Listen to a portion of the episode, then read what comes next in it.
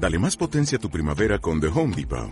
Obtén una potencia similar a la de la gasolina para podar, recortar y soplar con el sistema OnePlus de 18 voltios de Ryobi desde solo 89 dólares. Potencia para podar un tercio de un acre con una carga.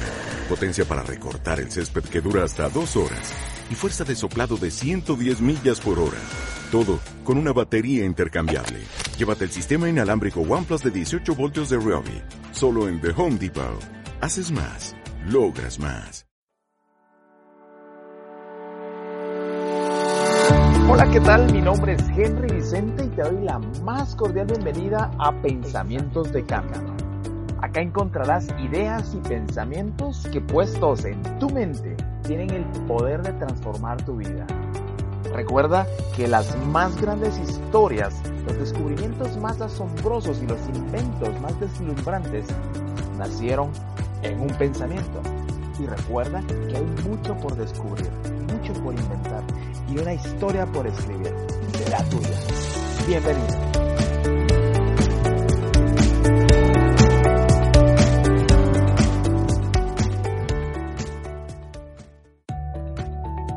Hola, ¿qué tal amigos y amigas? Bienvenidos y bienvenidas al episodio número 6 de Pensamientos de Cambio. Hoy quiero enviar un saludo especial. Esta vez no será para una persona. Esta vez mi saludo especial va para la organización Maná de Vida, una organización radicada en el departamento de Escuintla, en Guatemala.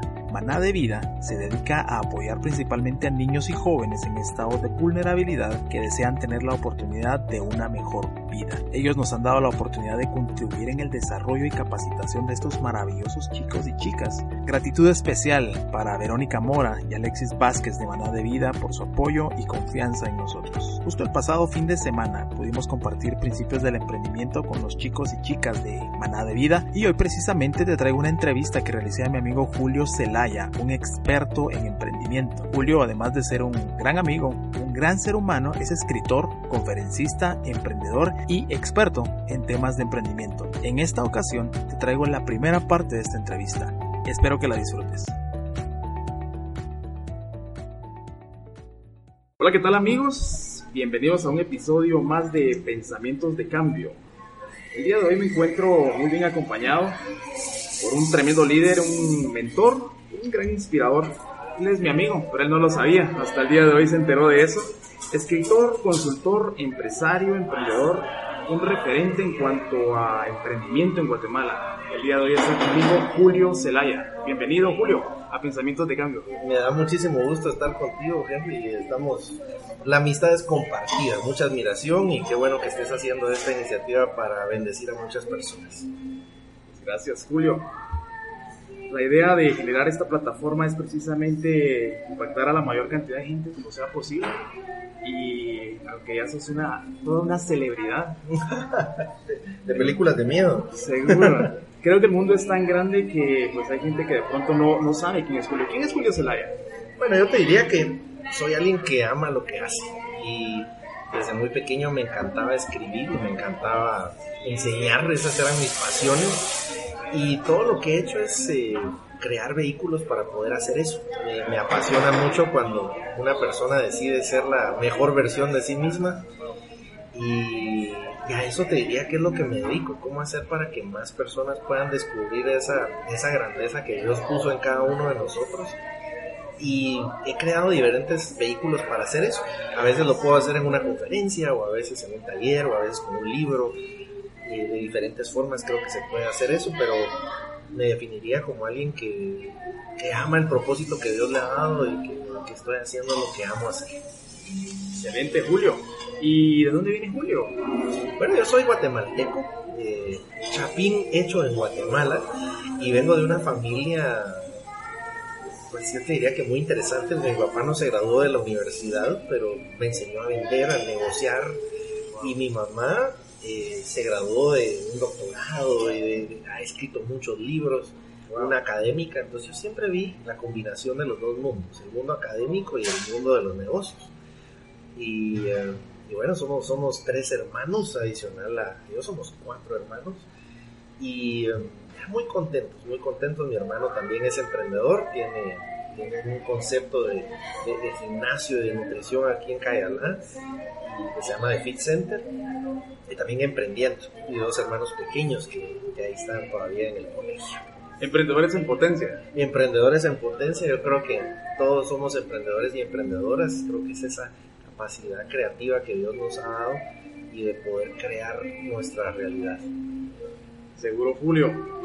Gracias. Este, entre, entre muchas de las cosas que has hecho, pues este, encuentro un material tuyo que a mí me parece fantástico. En tu faceta de, de escritor, pues uh, decidiste emprender por la travesía, el poder de emprender. Y como dice Stephen Covey, es que primero, lo primero, uh, la historia de aquel niño de 8 años que inventó el mediopetril. Mediopetril. ¿Quién es ese niño? Y la pregunta sería, ¿el emprendedor entonces nace o se hace, Julito? Pero pues en principio esa, esa historia a mí me marcó la vida porque recuerdo que mi papá trabajaba en una farmacéutica, una multinacional, y a mí me encantaba hacer pócimas. Yo juntaba experimentos y, eh, y hacía frasquitos con, con, con pócimas. Y en ese momento recuerdo que estaba de moda algo que decía a base de petróleo crudo y era, era una de las vaselinas. Okay. Y yo recuerdo que agarré vaselina y le eché cosas y decía medio petril. Y yo le decía a mi papá, mira, esto cura todo. Quiero que me lleves a una reunión con los gerentes de tu empresa para venderles esto. No recuerdo cuántos años habré tenido, quizá unos 8 o 9 años. Y, y recuerdo que mi papá me dijo, ok, y ya probaste que esto cura todo. Bueno, solo lo he probado con mis tortugas, se murieron, pero es porque no es para animales, sino que para personas que quisieran eh, poderlo probar con humanos. Y él, él me lleva a la, a la, oficina. Y te puedes imaginar, seguramente mi papá les habló previamente, ¿verdad? de decirles, si te burlas de mi hijo, te mato. y, y recuerdo que me hacen una sesión y uno de los gerentes, cuando después de que terminan, me dejaron hablar y demás, se quita su reloj y me regaló un libro, que era de Bob Mandino, el mejor, el, el mejor vendedor del mundo. Clásico. Y decía, el vendedor más grande del mundo, perdón. Y, y, me decía, mira, te doy esto para que puedas empezar y que puedas tener tu primer capital. Y eso me lleva a la segunda pregunta. Ese evento entre muchos otros, yo creo que todos nacemos siendo emprendedores. El emprendimiento no es tener una empresa, el emprendimiento es poder resolver situaciones. Todos nacemos de esa forma. Todos nacemos con una capacidad creadora, todos nacemos con una capacidad ilimitada, pero pocos creemos en ella. Y esa es la diferencia. Lo que yo creo que se hace es modelar nuestros pensamientos, empezar a cambiar ese chip y decir, Dios me ha dado esto, esta capacidad ilimitada, ¿cómo la voy a usar? ¿Para qué la voy a usar? Y a mí me impacta algo. Si tú miras cualquier especie, todas las especies saben su propósito, menos los seres humanos. Los seres humanos somos la única especie que no sabe para qué está aquí. Porque las abejas no se ponen a pensar, ¿será que hoy no polinizo? ¿Será que hoy no? Y tal vez hago otra cosa. Los seres humanos somos los únicos. Entonces, creo que también Dios nos dio muchas claves en nuestra configuración. Y eso es de lo que hablo en el libro. De qué te apasiona, cuáles son tus talentos, para poder encontrar más la llave de ese propósito que todos y todas tenemos. Así que para mí el emprendimiento en gran medida tiene que ver con cómo diseñar esa vida que Dios puso en cada uno de nosotros. Cómo diseñar la empresa de tu vida. No es diseñar una empresa tradicional, es la empresa de tu vida porque el regalo más grande que todos tenemos es la vida dentro de este tiempo. Y esa sí es ilimitada, esa sí es limitada, porque el, tiempo que estás vivo o viva es qué vas a hacer con eso. 80% de tu, de tu vida la pasas trabajando. No puedes trabajar en algo que no te apasione, que te haga sentir muerto todos los días. Es demasiado el riesgo que. Totalmente. Y, y, creo que esto, Julito, requiere una, una, forma de ver las cosas, una forma diferente de ver las cosas. Porque la observación que, que, que haces respecto a las abejas, al final requiere realmente poner atención a ciertas cuestiones y como tú bien lo dices, esos indicadores que nos, nos van guiando. Eh, tu libro dice que hay dos mentalidades, hay dos formas de, de ver el mundo. Mira, a mí me impactó mucho cuando leí un libro de Carol Dweck que se llama Mindset. Y Carl Dweck hacía esta, esta investigación donde decía, hay personas que ven el mundo desde la óptica de la escasez, o lo que ha llamado un fixed mindset, que es un, mindset definido, eh, fijo, versus aquellas personas que todo lo miraban en qué voy a aprender, cómo puedo crecer, que era un growth mindset. Y se dio cuenta, quizá lo más poderoso, es que cuando ella les daba una pequeña charla de 20 minutos a las personas sobre la neuroplasticidad, sobre la posibilidad del cambio, sobre el cerebro que puede cambiar, las personas podían cambiar. Y su primer experimento fue en un colegio en donde agarra un grupo experimental y un grupo control, y al grupo experimental, sin que los maestros y maestras supieran, les, les dan esta charla de 20 minutos. Y al final del periodo escolar les hacían la pregunta a los maestros, bueno, tú pudieras decir quiénes fueron a quienes les di la charla.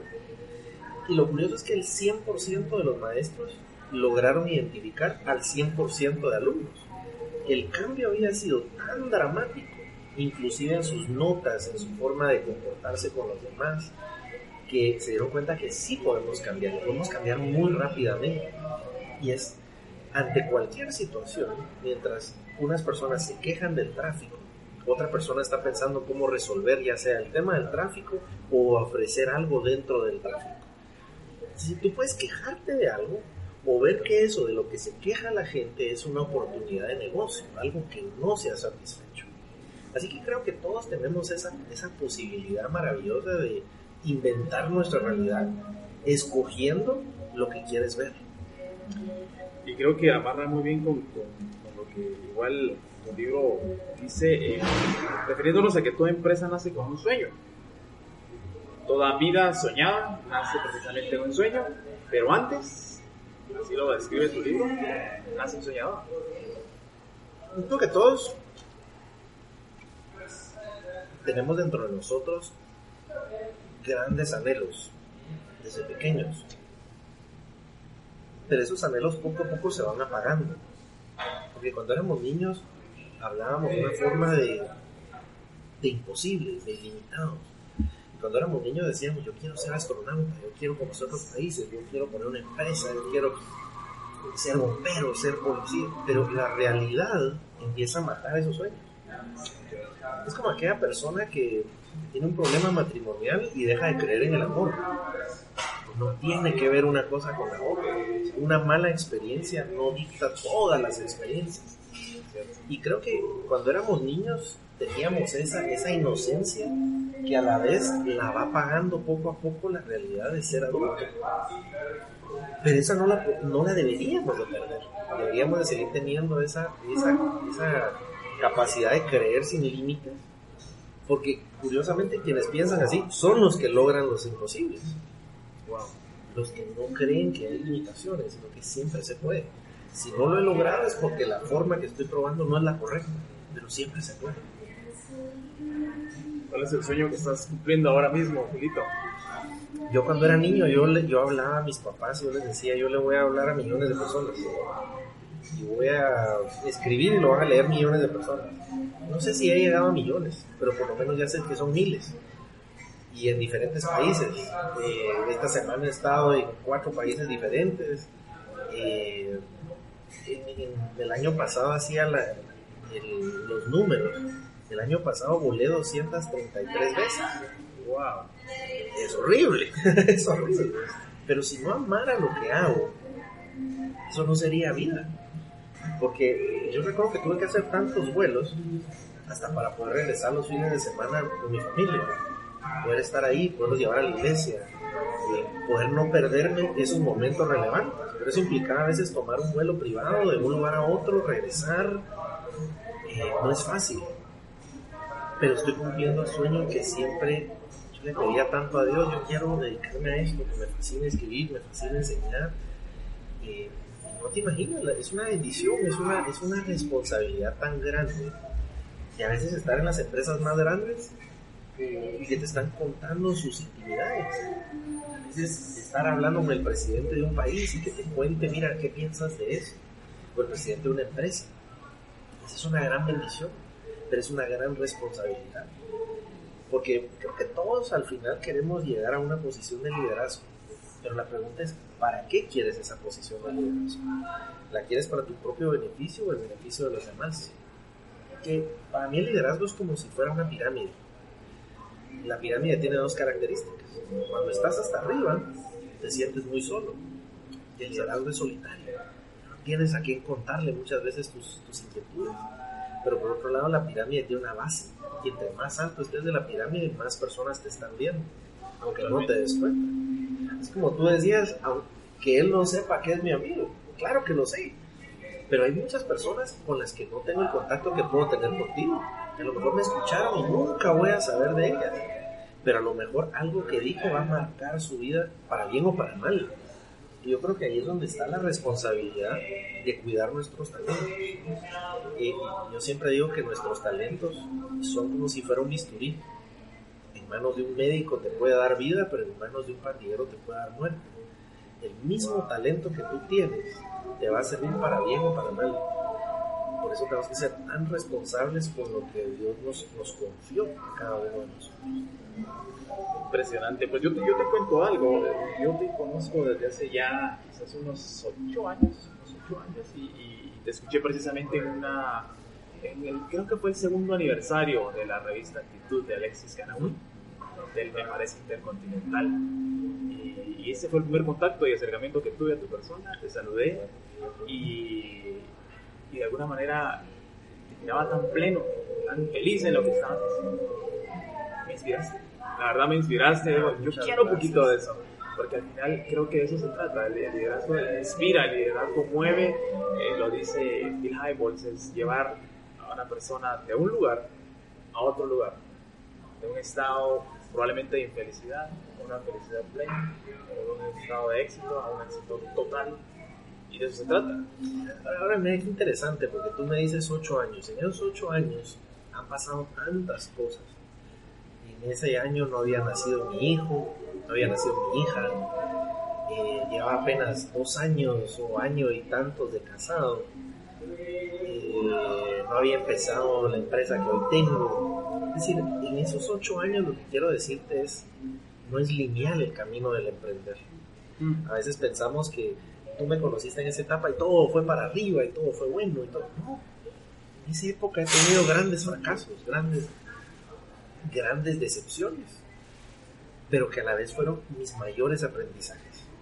Tú sabes que el libro que tienes en la mano se dio como consecuencia que no me saliera una visa. Yo me iba a ir a vivir con mi familia a Estados Unidos e iba a abrir mis empresas allá.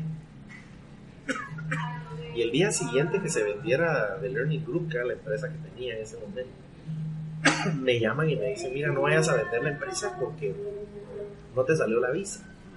¿Te puedes, te puedes imaginar cómo tomas una situación así? Y eso en definitiva prueba quién soy. Porque ese momento yo pude haber tirado la toalla y decir, bueno, eh, no me salió la visa, eh, ¿qué me, ¿por qué me hizo esto Dios? ¿Qué desgracia? Y me quedo ahí. A decir, bueno, ¿qué aprendo de esto?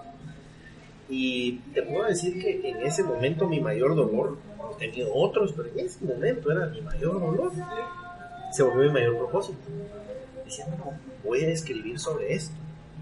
Te puedes imaginar que eso impactó tanto incluso a mi esposa, impactó de tal manera que ella diciendo, ¿por qué pasó esto? ¿Por qué Dios permitió esto? Y hemos tenido grandes retos matrimoniales. ¿De qué crees que estoy escribiendo ahora entonces? Ahora voy a escribir un libro de la familia empresa. Y, y, mi siguiente libro se va a tratar de cómo tener un matrimonio como una empresa, un matrimonio pleno, exitoso, que te provea de felicidad.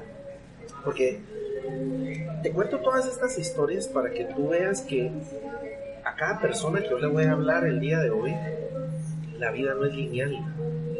Todos tenemos miedo. Jesucristo tuvo miedo. Hasta le pidió a Dios, mira, si se puede, quítame esto. Pero no por eso dejó de cumplir su propósito. Yo sé que hay muchas personas con las que hablo todos los días que me hablan desde el miedo sobre alguna herida, sobre algo que no les fue bien. Y al final te puedo prometer algo. Vas a salir de esto. Y por otro lado, el día en que tengas un día soleado es porque ya aprendiste a valorar que ya pasaste de la tormenta. Pero la tormenta te enseña. Y yo creo que de eso se trata el emprender. El emprender es una travesía y por eso el libro se llama La Travesía. No le puse el destino o el éxito, es la travesía. Es disfrutarte de lo que estás viviendo. Si te está yendo bien, gozarte en eso.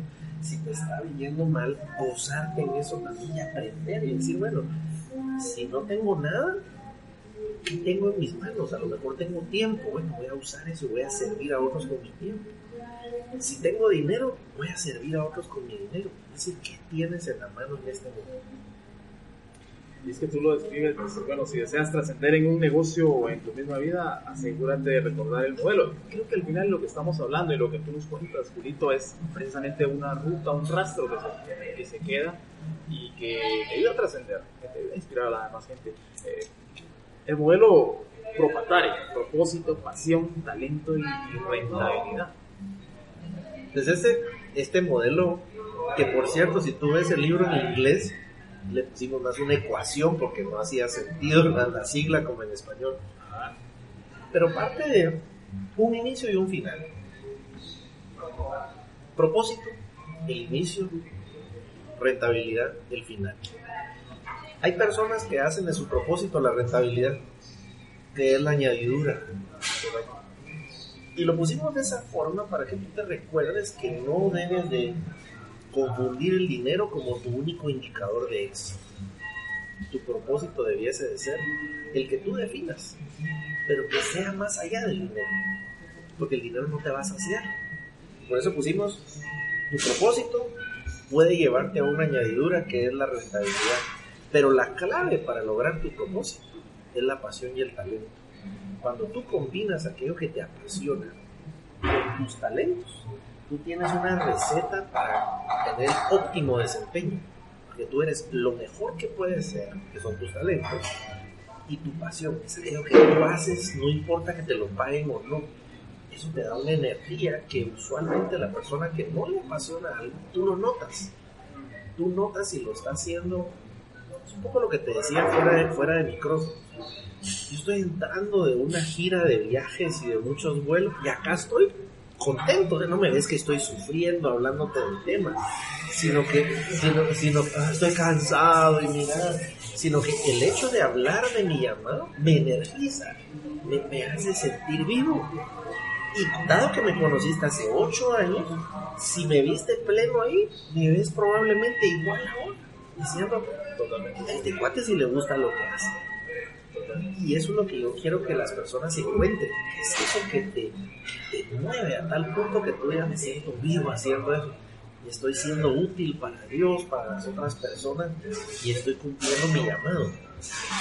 No te quedes como yo he, entrevistado a tantas personas, sobre todo personas mayores, y entrevisté personas de arriba de 80 años. Me decían, mira, mi mayor cosa que yo quisiera decirle a la gente es, no te quedes con la duda, no desperdicies tu vida, porque llega un momento en donde vas a decir, ahora sí ya no puedo hacer aquello que debí de haber hecho hace 10 años, hace 5.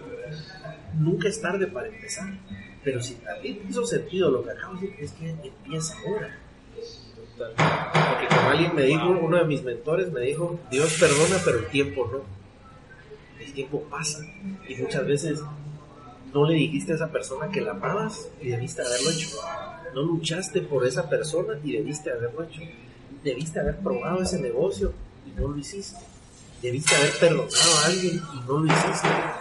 Y el tiempo pasa. Y en ese, ese y, se va la oportunidad muchas veces de lograr eso que estabas destinado a hacer. Y me gusta lo, que comentabas acerca de que en, la versión inglés de tu libro es, es más una ecuación porque eh, si lo vemos como una ecuación y cambiamos la posición de, de, los factores que están involucrados en, la ecuación, obviamente el resultado va a cambiar. Y creo que muchas veces el resultado, cuando ponemos primero el dinero, y, tú, no, tú, no te, imaginas cuántas personas me dicen algo como esto. Y te voy a usar ejemplos de todas las áreas para que tú veas lo divertido que se oye. Hay personas que me han dicho, Mire, cuando tenga dinero, entonces voy a hacer lo que me guste. Mire, cuando logre la libertad financiera, entonces me voy a dedicar a servir a los demás.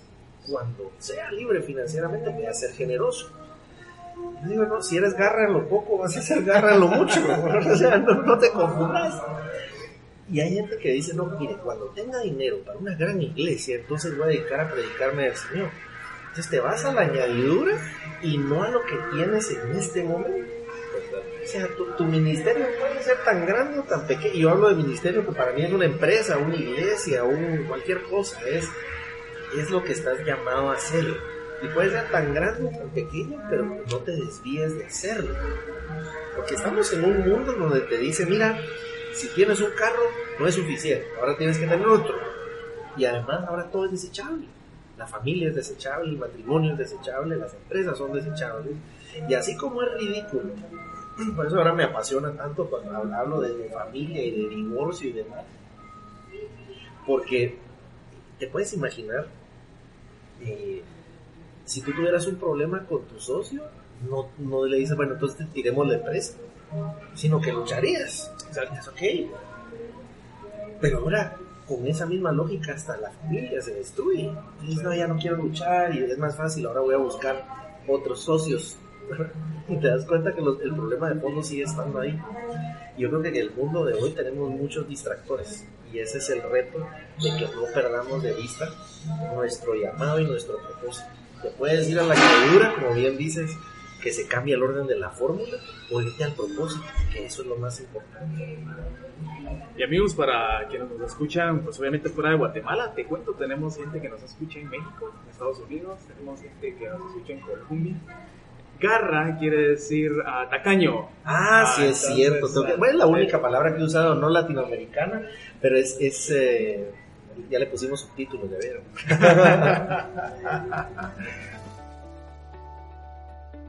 Pues esta ha sido la primera de dos partes de la conversación que tuve con Julio Zelaya. Como siempre te pido apoyo compartiendo estos contenidos, así me ayudas a esparcir más semillas de pensamiento en pro de mejorar tu entorno. Hasta la próxima.